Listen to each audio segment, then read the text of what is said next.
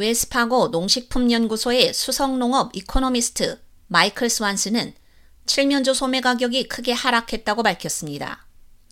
통상적으로 Thanksgiving 만찬의 대표 메뉴인 10에서 15파운드 크기 칠면조의 10월 출고가가 지난해 같은 달에 비해 13% 하락한 것입니다. 1일 발표된 웰스파고의 새 추수감사절 식품보고서에 따르면 올해 칠면조 도매 가격은 1년 전 같은 기간에 비해 29%나 폭락한 것과 맥락을 같이 합니다.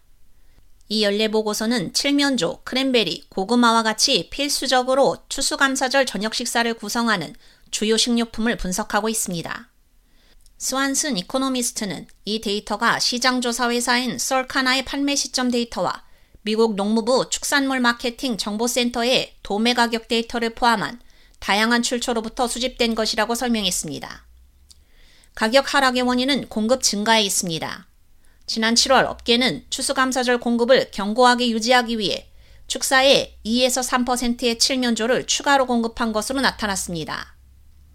칠면조 파운드당 가격이 하락한 데는 공급 증가 외에도 전국적으로 칠면조를 이동시키는 냉장 트럭 비용과 같은 투입 비용 감소도 한몫하고 있습니다.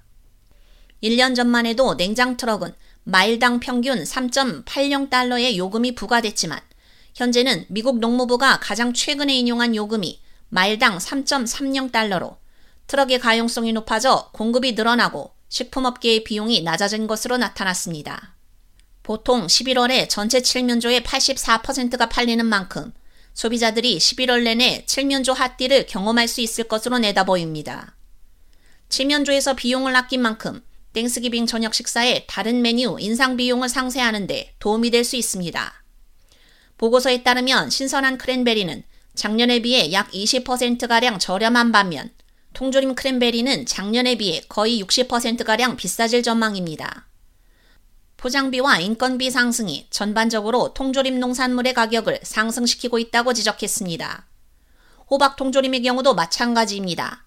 호박 통조림의 올해 생산비가 지난해보다 30%나 높아졌으며 소비자들은 출고가 상승분의 일부를 부담하고 있다고 밝혔습니다. 이 밖에 그린빈과 고구마 가격은 각각 9%, 4% 오른 것으로 나타났습니다. K-Radio 유지연입니다.